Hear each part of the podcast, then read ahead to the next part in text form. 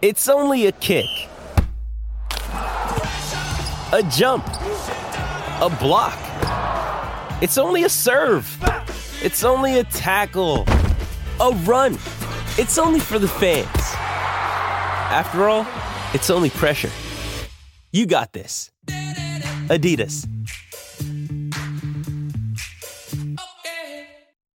Welcome back to BetQL Daily, presented by BetMGM with the Joes and Aaron Hawksworth on the BetQL network.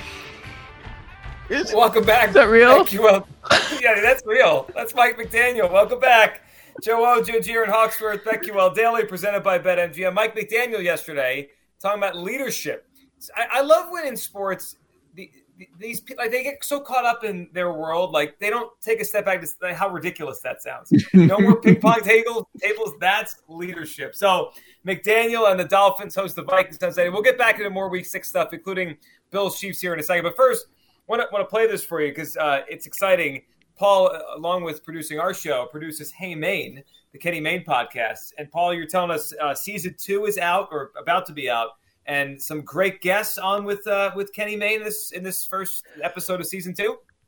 Yeah, so season two is officially out. Today is the debut, and he got the uh, call it maybe the golden era of Sports Center. He got Keith Olbermann and Dan Patrick back together again, oh. ball throwback. But um, a lot of behind the scenes stuff that is like people who grew up. I mean, we're all basically the same ish age, but growing up watching Sports Center just on a loop and the Big Show yeah. and even the origin of the Big Show and a lot of different uh, theories out there about where that came from, but the actual story behind it is pretty fun. Um, but yeah, a lot of good like behind the scenes stuff for you know all of us kind of growing up watching that. So that is live now. Hey Mayne on the odyssey app or wherever you get the podcast. But it's fun listen. Uh, good listen for all sports fans out there. I like hearing all those backstories and some of the stuff was going on. There's, I'm sure there's uh, Boomer. I mean, you think of all the characters now. That's just gone away. The characters are now on the talk shows on ESPN. Yes. They're gone from Sports Center and, and all that. But that's how we got our information. Now it's on our phones 24 7. BASEketball was so bad. Like, but I I knew it was going to be bad, but I still watched it. You know, I mean, Jenny McCarthy, Yasmine Bleeth, uh, Bob Costas was in it. Like yes. I think Robert Stack was on it. It was just like the the strangest group of people on that movie, which you know behind the scenes that's that's probably what their goal was. Was it Matt Stone and Trey Trey Parker? Was yeah, Trey Parker's his name. Yeah, yeah, yes. Uh, what a what a group the of cast people. of characters they had in there. What the between... set that was like, yeah. Oh my god, uh, but Costas was in there. Al Michaels had a cameo. Tim McCarver, Jim Lampley was part of this thing. I mean that. Pat that O'Brien. Pat O'Brien. Wow. I kind of want to watch BASEketball now, just to like to see. I feel I like we should now. have a a watch session and a review on Monday or Tuesday. Yes. Oh, baseball. Yeah. In, let's do it in Maryland in a couple months. we all hey, get together for the first time. You guys are hanging out for the first time actually in person. What'd you guys do? We watch BASEketball. Watch I mean, BASEketball. what else? 1998 classic. All right, so check out Hey Mayne for the full conversation there with those guys. And Joe, you're right. That that was back in the days. The, the characters, the stars of, of ESPN were mm-hmm. Sports Center. Now they're so interchangeable. Yeah. Like I, I, lose track. I don't watch that often. It's on mute when I do, and then there's don't new people. Know. I don't even know who they are, and they're not. I'm sure I don't know their names. It's like they don't. Yeah, most of them. It's yeah, it's whatever. I mean, the stars. It's Stephen A. yelling. That that's the star. That's ESPN. Right. That's that's what it is, and that's. It's, it's it's Chris Russo showing up once a week. It's Michael Irvin showing up once a week. Yep. Like that. That's where all the personality has gone. And you know, FS1 is trying to copy it and do do the exact same thing. And that that's what they're trying to build. It's just, it's. I end up running into it on FS1 around this time of year because FS1 is on because of baseball and because of college football a little bit on the weekends.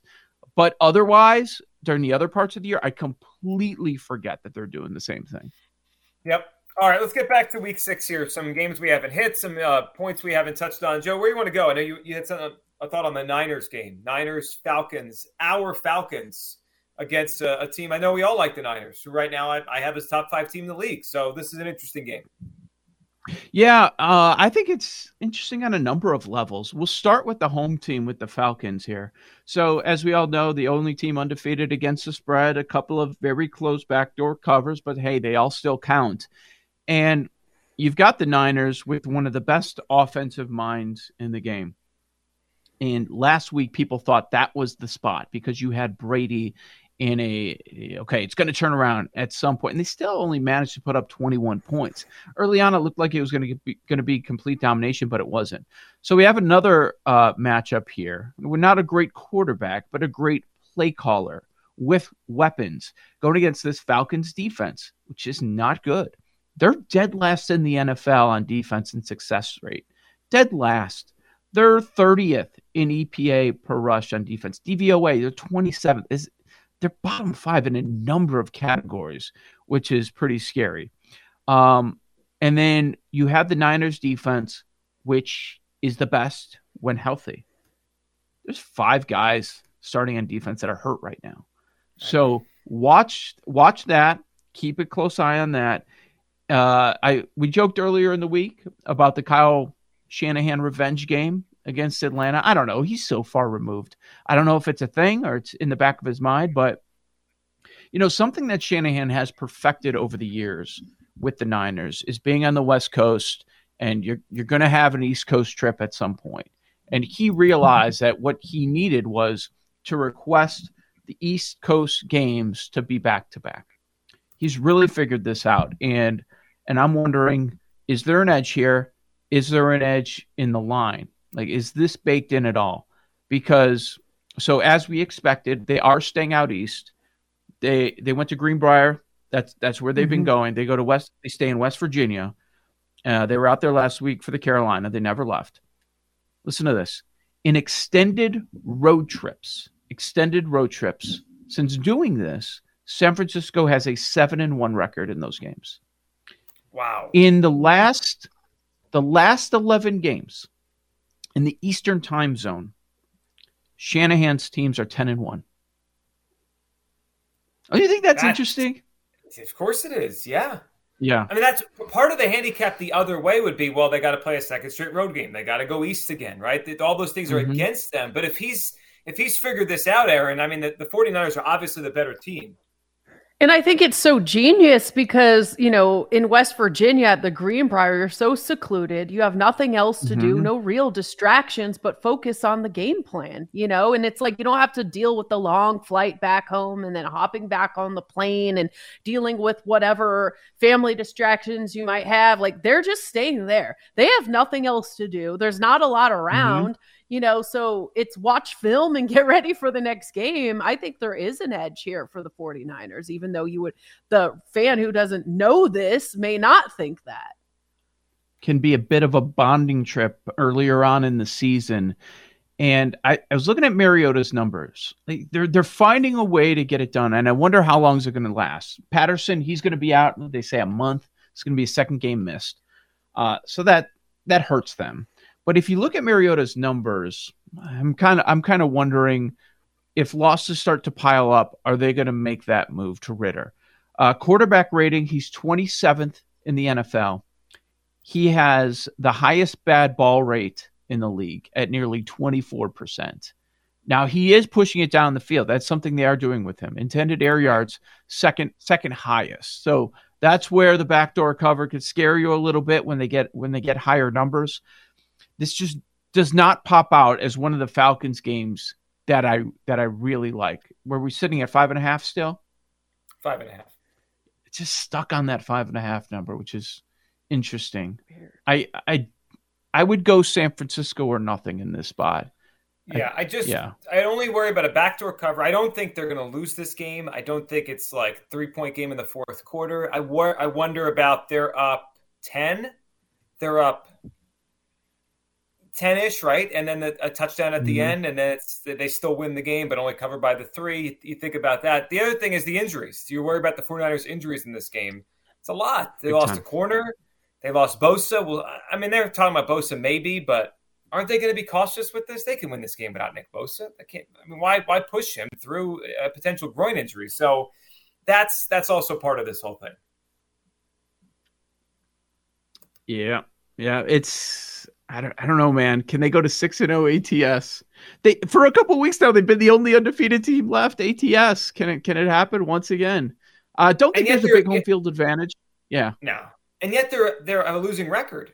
I mean that doesn't happen. I know. When you go undefeated ATS this far into a season, you by accident you're like you're going to win some games, and they mm-hmm. have a mm-hmm. losing record. I am still I'm still in on our Falcons, even if not this week. I'm ready to play them next week. I think next week they're in Cincinnati.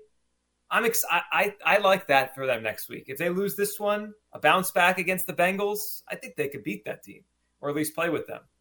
So there'll be more opportunities for our, our Falcons. You, you know which game I don't know what to do with?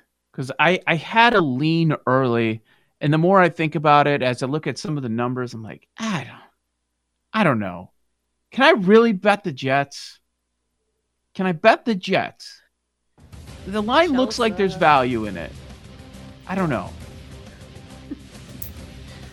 Is this the week the Packers defense wakes up and looks like they were supposed to? Maybe. Jets have some they promising should. players. Breece Hall is good. Sauce Gardner is good. Like those guys can play. I, this, mm-hmm. And you have the two best friends, the head coaches. A lot there. Joe O, Joe G, Aaron Hawksworth, BetQL Daily college football card. What a weekend it is. One of the best ones. A lot of college football coming up next hour of the show on the BetQL Network. We'll be right back with BetQL Daily, presented by BetMGM on the BetQL Network.